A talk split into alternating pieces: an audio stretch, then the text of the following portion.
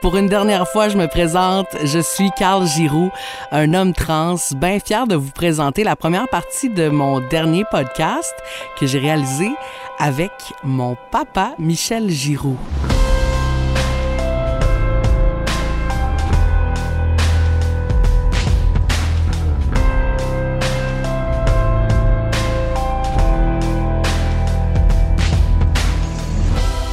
Allô, papa? Allô, Carl? Là, tu disais juste avant de, de commencer le podcast que déjà en partant, tu trouvais ça tough. Oui, bien, très en partant, toi, tu me dis allô, papa. Moi, je veux, je veux dire allô, Carl. Mais quand je dis allô, Carl, je trouve ça difficile. Puis c'est pas parce que j'accepte pas rien que ce soit, c'est parce que je suis habitué de dire Caro tout le temps. Toute ma vie, toute ta vie, j'ai appelé Caro, Caro, Caro. Puis là, il faut que je dise allô, Carl. Fait que moi, je- ça, c'est, c'est pas un automatisme. Fait que là, je, je le dis, puis dans ma tête, je me dis, ah, OK, j'ai dit Carl, euh, c'est correct. euh, Puis ça fait drôle, ça fait bizarre. C'est encore drôle de C'est encore drôle. Puis, tu sais, on, comme on se cachera pas, tu en as parlé dans tous les autres podcasts, euh, il y, a, il y a aussi le, le- le- la barrière physique. Fait que moi, pour Mhm. moi, je vois, je vois ma Caro. Mhm. Mais en même temps, je vois aussi toute la transformation qui se fait tranquillement. Puis j'ai vu aussi quand, tu sais, au début, euh, quand on en a parlé un petit peu au début, ben, avant que tu n'en parles, j'avais dit à ma conjointe, ben, je suis sûr que tu en train de faire une, trans- une tra- une transformation parce que euh, tu as commencé à mettre des casquettes alors tu mettais pas- vraiment Ouais. pas de casquette J'ai changé tout mon habillement. Ton habillement. Fait que moi, je trouvais, OK, là, c'est sûr que t'es en train de faire ça. Une transition, tu sais. Fait que là, j'en, parlais. Puis là, ben, là, ma blonde a dit, ouais, mais t'es sûr? Je suis convaincu. Puis là, ben, je pense une semaine après ou deux semaines après, tu nous as un peu, euh, tu nous as parlé, tu as eu une discussion à la cuisine chez nous, puis tu t'as parlé de ça. Puis t'avais, peur de me dire, parce que euh, là, je, là, je trouve plus le mot, là, le dys- dys- dysphasie. La dysphorie? Dysphorie. Ouais. Fait que tu m'avais dit ça. Moi, je savais pas c'était quoi ce mot-là. Puis là, tu m'expliquais ça. Puis là, j'ai- moi, je t'ai dit, ben, depuis que t'es petite que je le sais. Ouais. Tu comprends? Et quand t'étais petite, t'étais pas juste tomboy, là. T'étais, pour moi, là, t'étais plus que juste tomboy. Tu faisais, tu jouais au hockey dans la rue avec des amis de gars.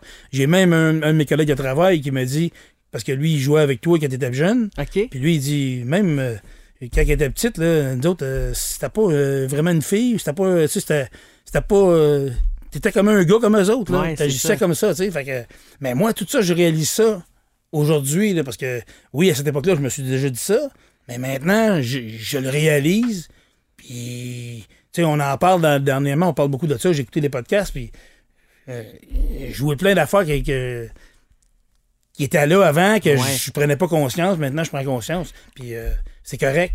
Puis moi, en plus, ben, au travail, si je travaille dans le public, je fais exprès de parler.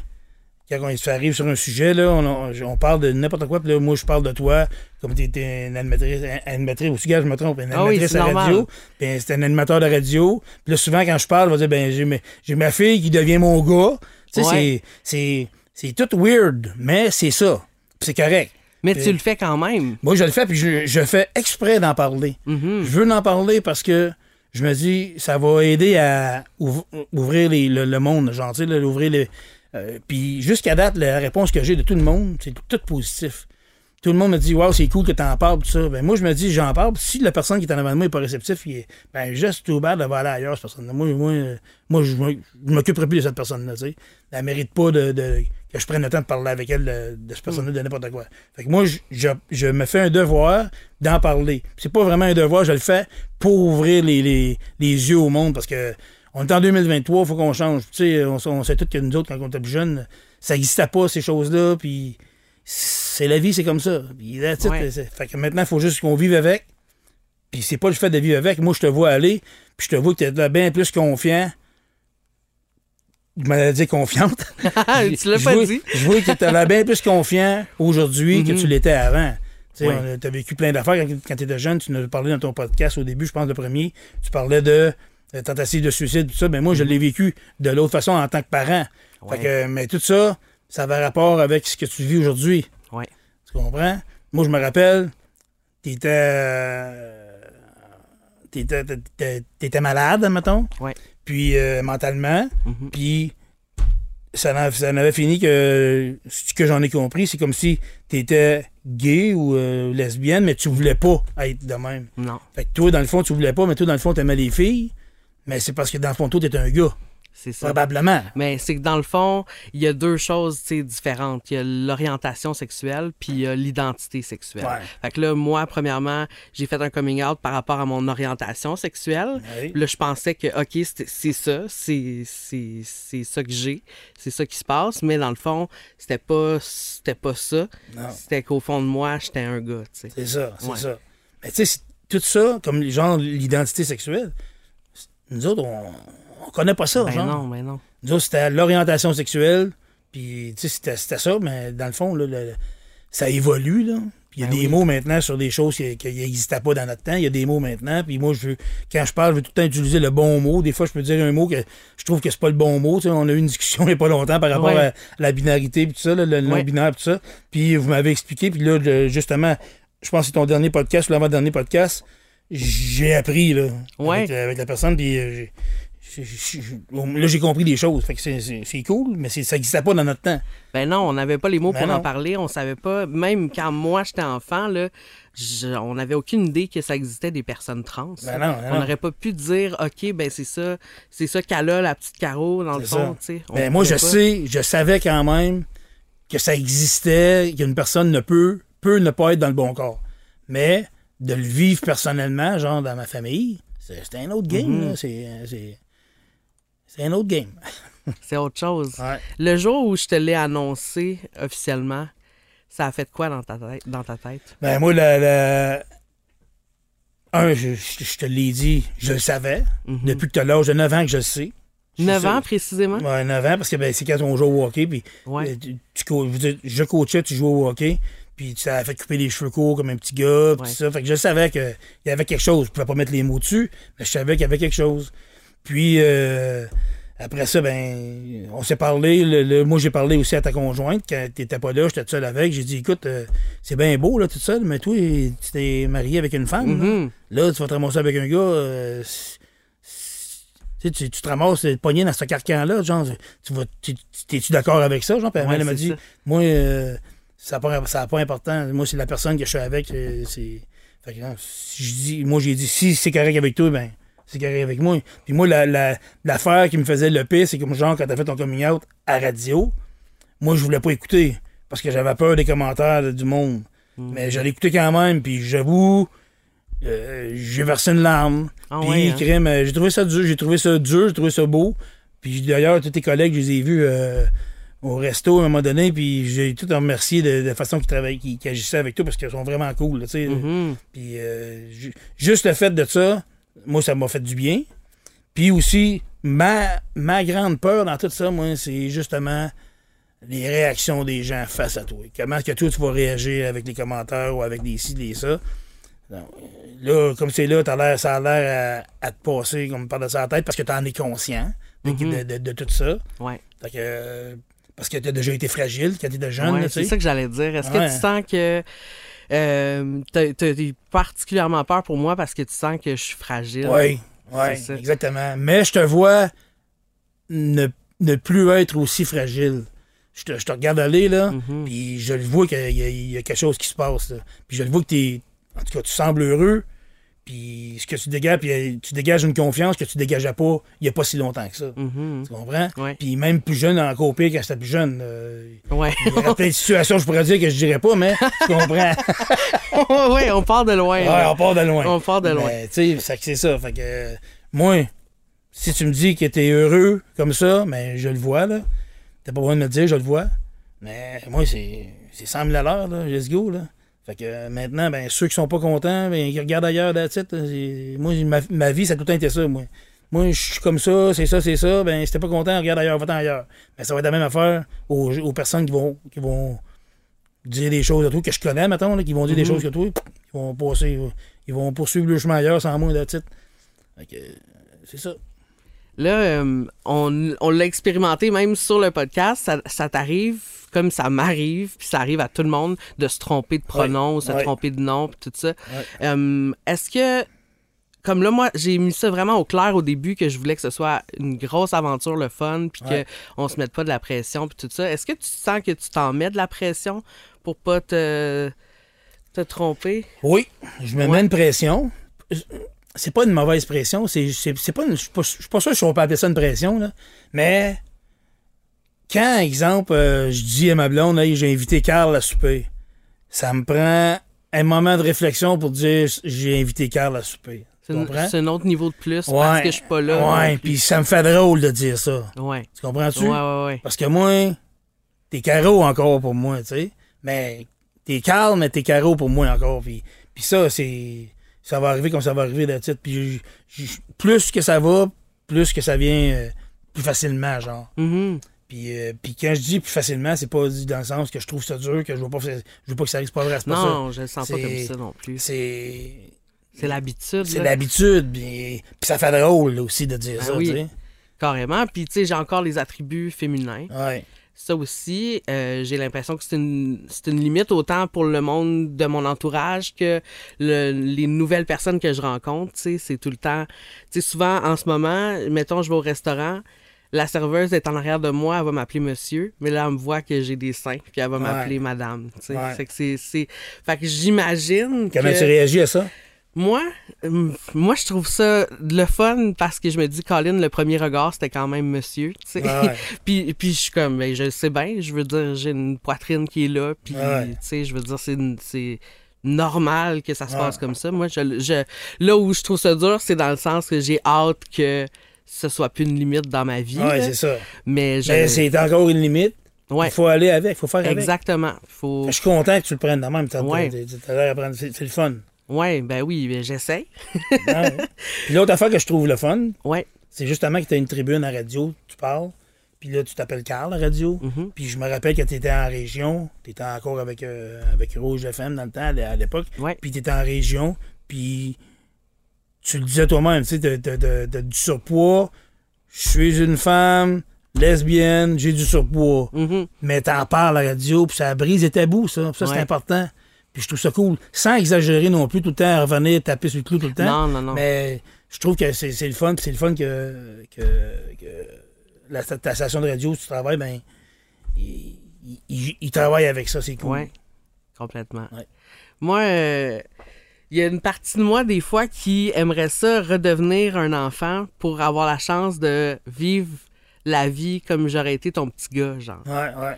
Sais, comme on a vécu quand même bien des affaires avec les sports puis tout ça. Puis là, on est vraiment dans les clichés puis Ah les stéréotypes masculins ah ouais, féminins. ouais. Mais, tu sais, j'aurais aimé ça apprendre les, les outils puis ces affaires-là. Ben oui. Parce que avoir su tout ça Mhm. quand t'étais petite, quand, ou Ouais, quand été petite. petit, maintenant, mais quand t'étais petite, parce que ta vie d'avant, c'est ta vie d'avant. Ouais, c'est ça. avoir su tout ça, j'aurais pris le temps euh, de, de te montrer des choses plus que pour que tu sois débrouillard, mettons, là. Mhm. Que tu sois débrouillard à l'époque ou débrouillard Ouais. aujourd'hui. Parce que moi, je faisais tout, j'étais le seul gars de la maison, fait que moi, je coupais l'arbre, je faisais ci, je faisais ça, je faisais plein d'affaires. Ouais. Mais, je- avoir, tu sais, avoir su que ça t'intéressait, parce que on parlait pas non plus de, Ben de non, ça, ben non, c'est ça. tu démontrais pas vraiment peut-être un intérêt. Non, Je pense que tu avais peut-être peur des réactions que je pourrais avoir. exact. Puis euh, c'est arrivé dans d'autres occasions aussi qu'on a parlé, quand tu faisais du sport, tu faisais du karaté, t'as arrêté parce que tu pensais que je voulais que t'arrêtes, puis tu sais, on- on- c'est comme ça. C'est la vie, c'est comme ça. Ouais, c'est ça. Mais c'est comme ça. Ça, ça. ça a pas arrivé, mais ça aurait été cool, ça aurait arrivé Ouais. quand même. C'est vrai que ça aurait été cool. Mais même aujourd'hui, j'ai l'impression de, de commencer un nouveau chapitre, genre, de notre relation. Ouais, Comme si c'est une nouvelle partie de notre vie qui commence. ouais, Puis là, c'est. J'apprends à être ton gars. ouais. Puis toi, t'apprends à être mon. bon, Ben, t'as toujours été mon père, mais Ouais, le, t'apprends à avoir un fils. sais. ouais, ouais, parce que regarde, euh, il était venu chez nous l'autre fois, au lieu de. euh, J'étais habitué de donner un câlin et deux Oui. Puis là, j'ai là, euh, yeah, comment ça va? Tu sais, tu pognes la main, puis euh, coup d'épaule, mais là, ouais. euh, on en est venu à un accord qu'on va donner encore un câlin et un bec. Oh, ouais. Mais c'est drôle parce que ça, c'est suite à un, un invité que j'ai eu sur le podcast, Carl?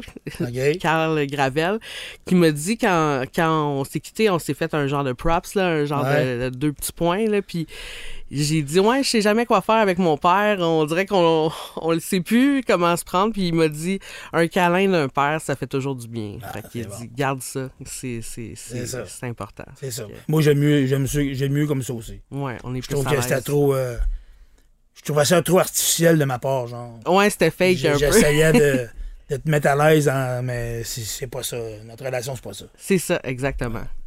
Si tu parlais aujourd'hui à un père d'une personne trans qui a bien peur de comment ça va se passer, qu'est-ce que tu lui dirais?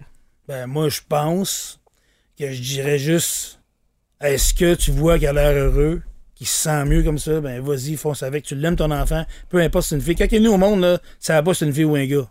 Fait que euh, c'était une fille au début, tu l'avais pris comme ça, puis si ça aurait un gars, tu l'aurais pris comme ça. Mais là, sa vie, elle se transforme maintenant. Il est en train de, devenir euh, un, gars ou une fille. Ben, accepte-le, puis vas-y, fonce avec. Là.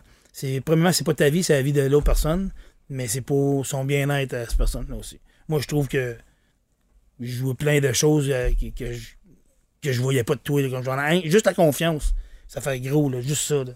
Fait que c'est pas parce que tu t'en viens un gars, t'aurais fait la même chose si t'aurais été un garçon puis devenir une fille. Mm-hmm. T'aurais eu la confiance de la fille, mettons. Mais toi, t'étais comme tout le temps un peu ambigu, t'étais tout le temps. Euh, je sais pas comment trouver le bon mot, mais moi, en tout cas, pour répondre à ta question, c'est. Vas-y avec, le genre, comme. C'est ça que c'est, là. Tu vas le rendre heureux, il va être heureux, il va se sentir en confiance encore plus si toi, t'acceptes le, qu'est-ce qui se passe, C'est pas le fait d'accepter, c'est ça la vie, c'est la réalité, c'est ça. C'est ça qui est ça. Il n'y a pas d'acceptage ou pas d'acceptage.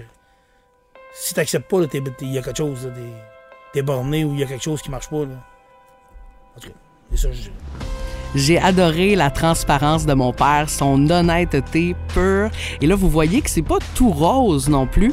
C'est pas facile à tous les niveaux et c'est pas non plus difficile à tous les niveaux une transition. L'important c'est juste de plonger dans l'aventure, de garder la communication ouverte. Moi, je trouve ça super beau de voir mon père évoluer à travers ma transition au même rythme que moi j'évolue à travers ma transition. Maintenant, je vous présente mon invité de la semaine, mon dernier invité, une personne vraiment, vraiment touchante, quelqu'un que j'ai adoré recevoir en entrevue. Je vous présente Tegan Charbonneau. Bonjour Tegan. Bonjour. Comment tu vas? Ça va bien, toi? Ben, ça va super bien. Je suis excitée. C'est le dernier podcast, puis c'est toi mon dernier invité. Fait que je suis bien énervée de ça. Euh, on va commencer avec la première question que je pose à tout le monde. C'est qui Tegan Charbonneau? Ben, euh, Tegan Charbonneau, c'est euh, tout d'abord quelqu'un qui, qui, vient au bien-être de tout le monde. J'ai toujours été cette personne-là dès un jeune âge. donc, dans ma job de tous les jours, je suis éducateur spécialisé, donc TES. Euh, je travaille dans une euh, classe avec des élèves euh, autistes. j'ai voulu m'impliquer auprès de Transtawa aussi, qui est un organisme à, but non lucratif.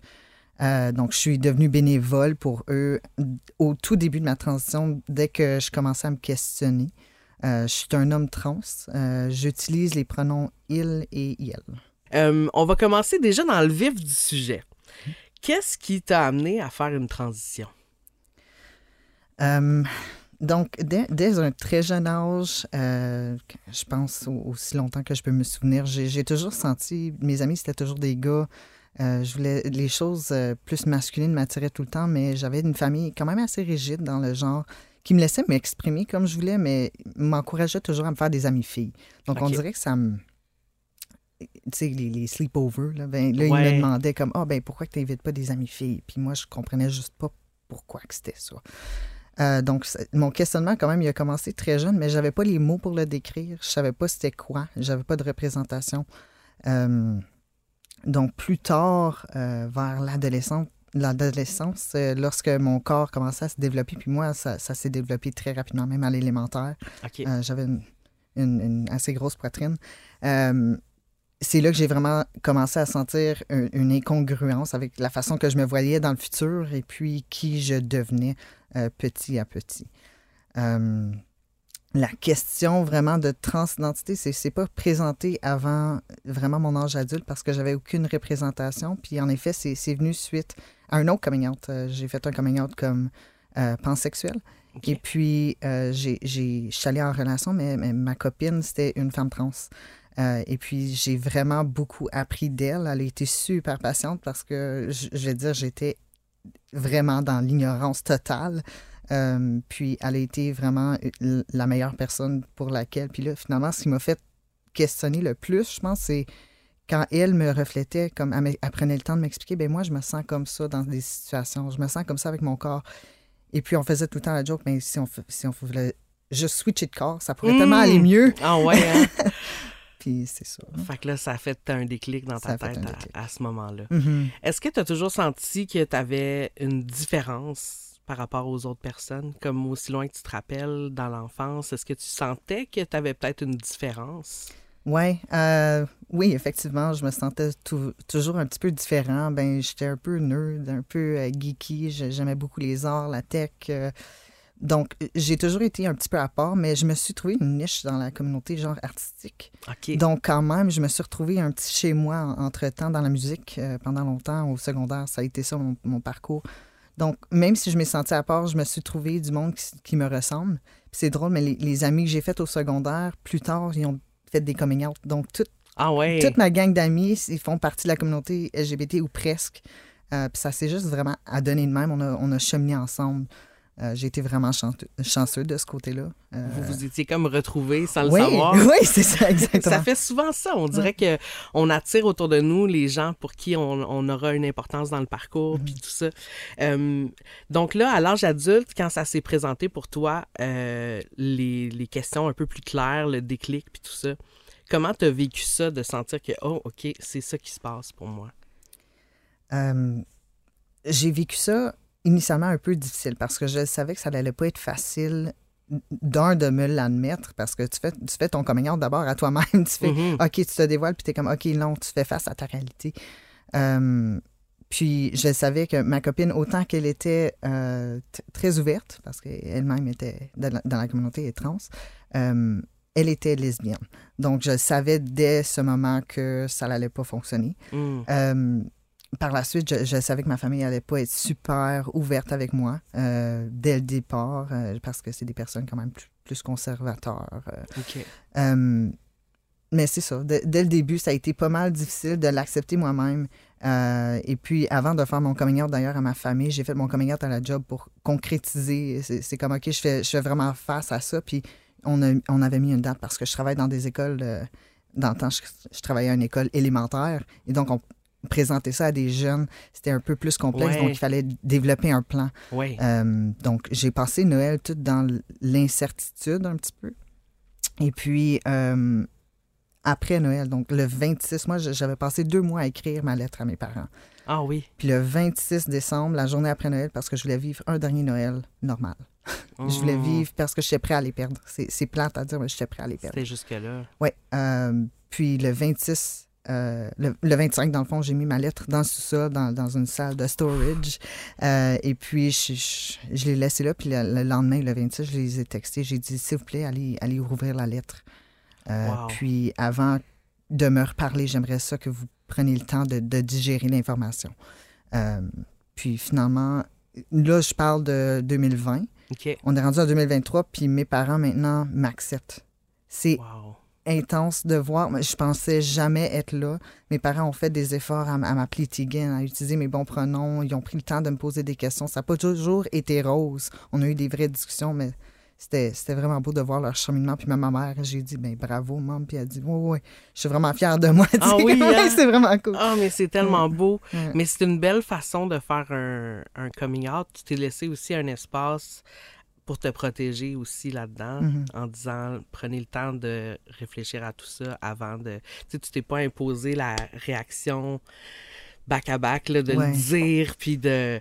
Mais je trouve que c'est vraiment une belle façon de, de faire un coming out. Merci. Euh, fait que là, aujourd'hui, comment tu, tu vis tout ça?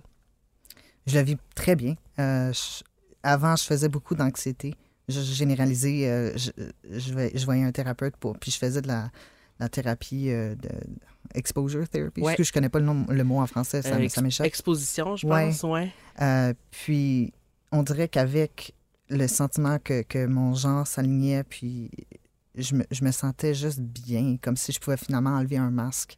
Je pouvais sortir de mon per- personnage que je, que je Mm. démontrais à tout le monde. Puis là, ça va super bien. J'ai j'ai le meilleur conjoint, j'ai l'appui de ma famille, la vie est, est belle et finalement rose. tu goûtes enfin à ce que tu savais pas que tu avais le droit d'avoir. Mhm, définitivement.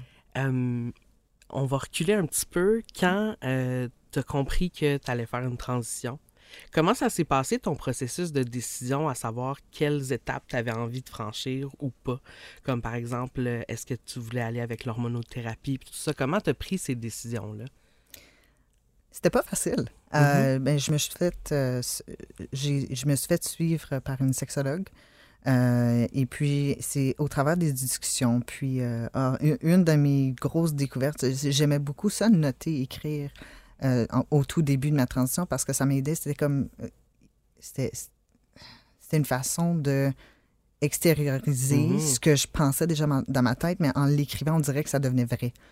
Euh, puis dans un journal, j'écrivais à tous les jours comment je me sentais au début parce qu'on dirait que j'avais un petit peu le syndrome d'imposteur. Ah oui. Et puis j'écrivais comme le, le bleu, lorsque je me je sais que c'est très binaire comme pensée là, mais j'écrivais le bleu lorsque je me sentais masculin, le mauve quand je me sentais non binaire, puis le rose quand je me sentais féminin. Puis à la fin du mois, après 31 jours, j'avais géré comme 29 bulles bleues. Puis ah une complètement mauve, puis une à moitié bleue, un petit peu mauve, puis un petit peu rose. Comme c'était flagrant que j'avais plus un côté euh, masculin, même plus que moi je le pensais. Ah Donc, ça a concrétisé un petit peu ce que je pensais. Euh, puis là, quand ça vient à l'hormonothérapie, ben c'était tout de suite après ça que j'ai pris ma décision de, de, commencer. Ce qui me faisait peur, moi, c'est que je, chante, je suis musicien. Ah oui, fait que là, t'avais euh, peur pour la voix. J'avais peur de perdre ma voix, finalement. C'est devenu une réalité. Je mue, ça, ça, je peux plus chanter, mais je me sens tellement mieux et confiant en chantant. C'est drôle à dire. Je peux ah plus chanter hein? une note. Je peux plus chanter une note pour sauver ma vie, mais la musique est tellement ancrée en moi que je trouve d'autres façons de. Mais c'est ça. L'hormonothérapie, euh, c'est venu par la suite. Euh, je, le prends par injection moi-même. Il y a plusieurs différentes façons de le prendre, mais moi par injection. Euh, et puis par la suite, j'ai pas longtemps après, j'ai fait ma demande avec ma sexologue pour avoir ma mastectomie au GRS. Et puis c'est ça, depuis ça it's history. oui, c'est ça. Comment ça s'est passé, euh, la mastectomie comme telle? Ça, ça s'est super bien passé. Au début, quand j'envoyais les papiers, c'était un peu difficile d'avoir euh, tous les papiers. C'est toujours euh, du chambardage. Mm-hmm. C'est pas facile de tout avoir. je suis vraiment heureux d'avoir mon chum avec moi qui a déjà passé par là.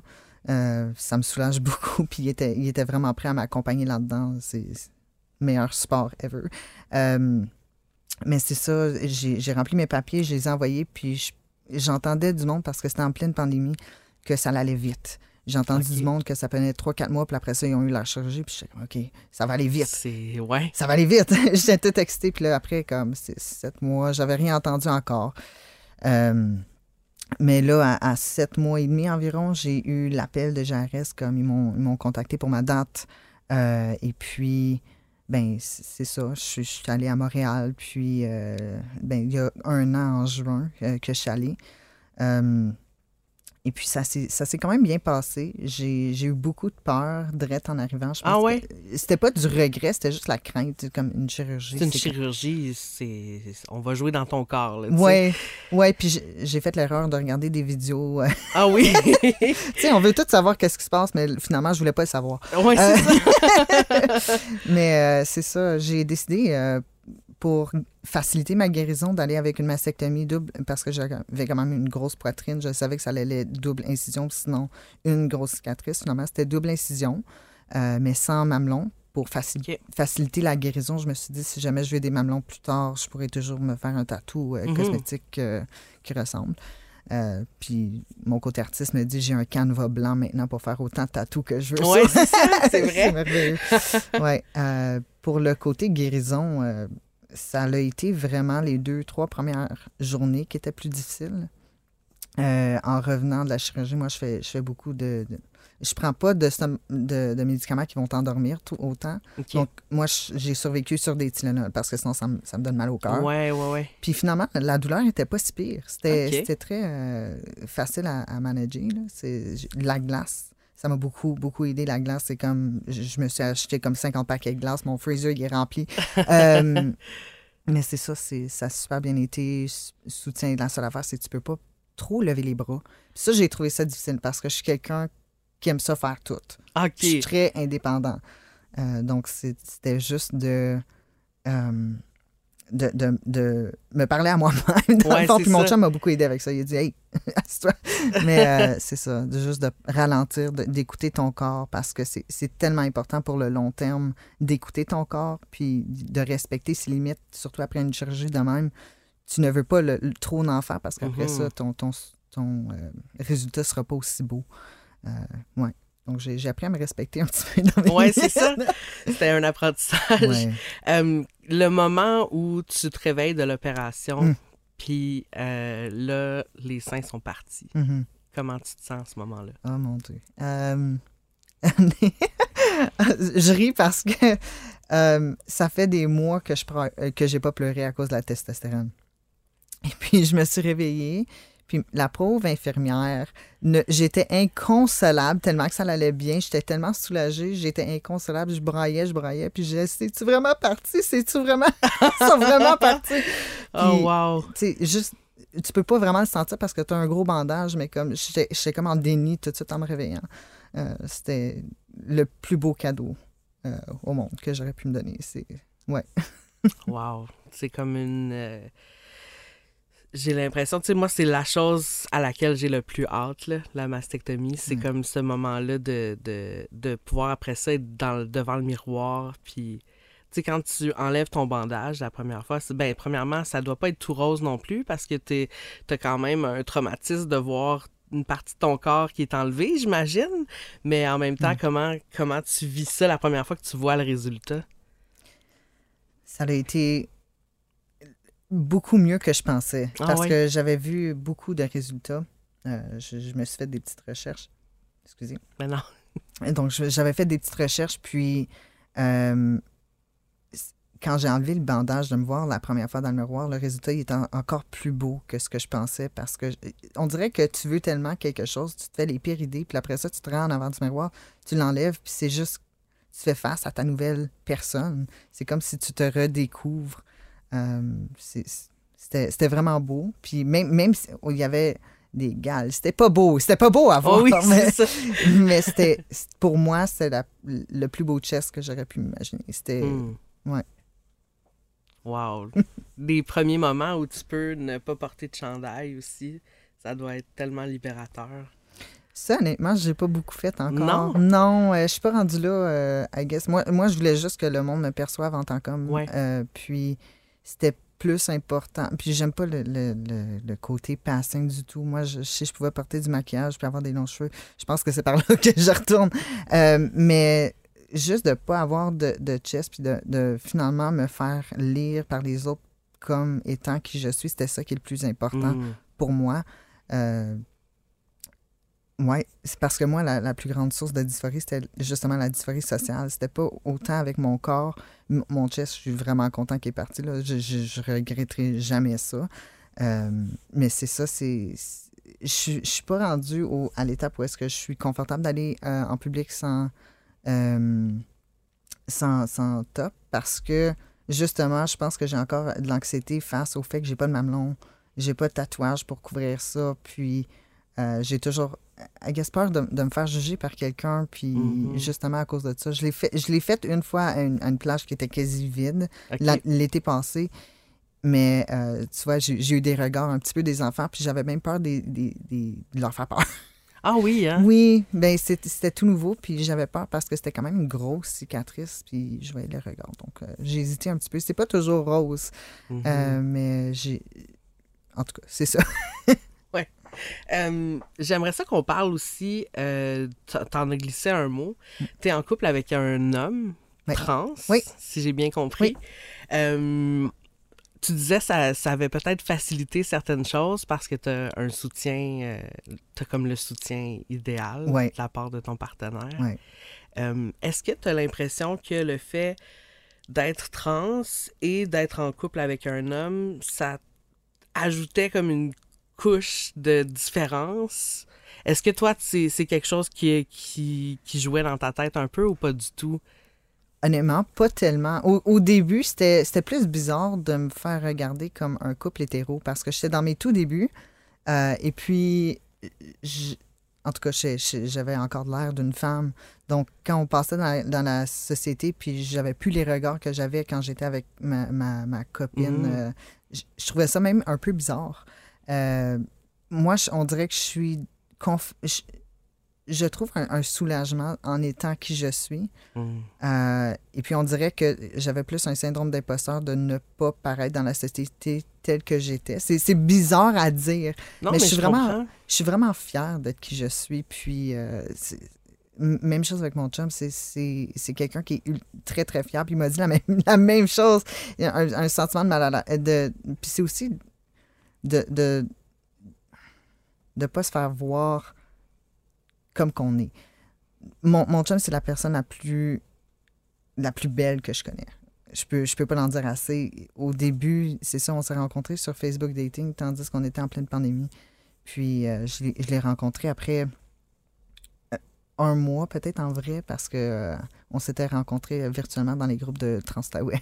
La première fois, il a dit ben ouais, viens-t'en, viens-t'en, t'es en questionnement, tu peux venir dans le groupe. Puis d'ailleurs, c'est ça qui a changé euh, ma vie parce que c'est là que j'ai rencontré les plus belles personnes. Puis c'est là que j'ai découvert aussi mon nom. C'est grâce à leur aide de, dire comme, regarde, c'est correct d'essayer des choses. Puis dès que j'ai essayé, dès que j'ai eu le courage d'essayer mon, mon nom, euh, ben, c'est ça, ça euh, c'est resté là.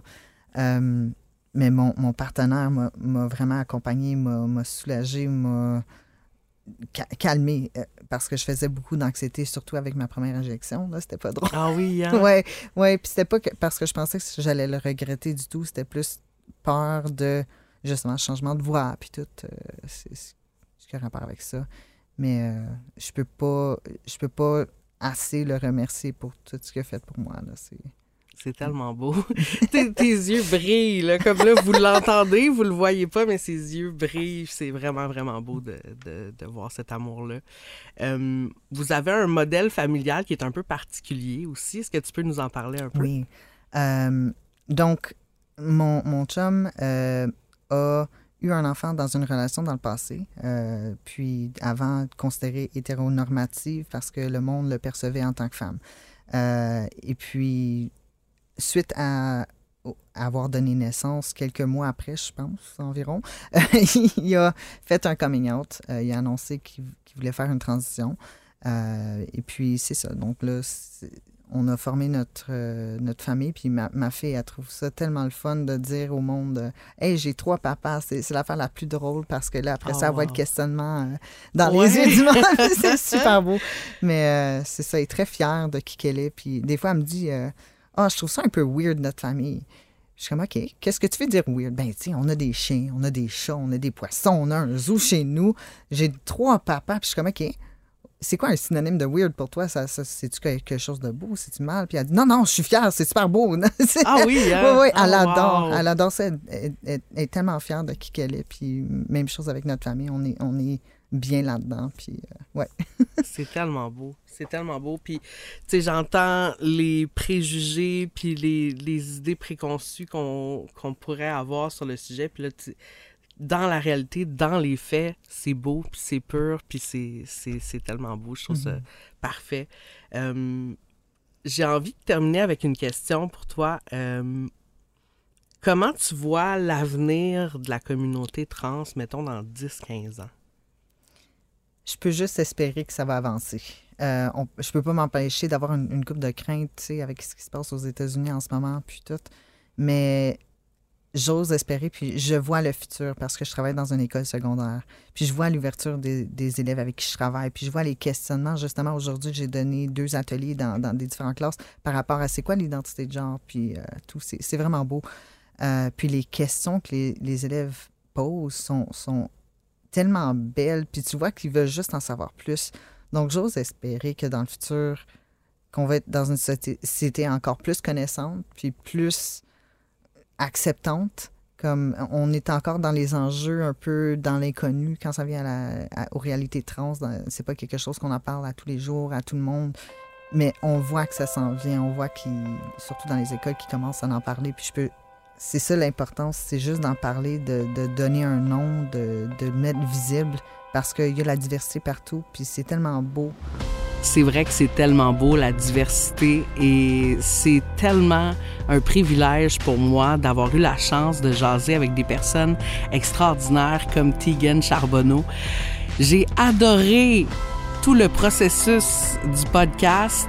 C'est le dernier, donc c'est là que se termine l'aventure de devenir Carl, mais on s'entend. Mon aventure personnelle, elle est loin d'être terminée. Je vous donnerai des nouvelles. Vous pouvez me suivre sur les médias sociaux. Vous cherchez Carl Giroux sur TikTok particulièrement, où je fais des vidéos pour documenter ma transition. Merci pour les nombreux messages que j'ai reçus au fil des semaines, des mois et je vous souhaite tout le bonheur du monde. Si vous êtes je vous souhaite de déployer vos ailes. Prenez soin de vous autres et moi, ben, de mon côté, je vais continuer à devenir Carl.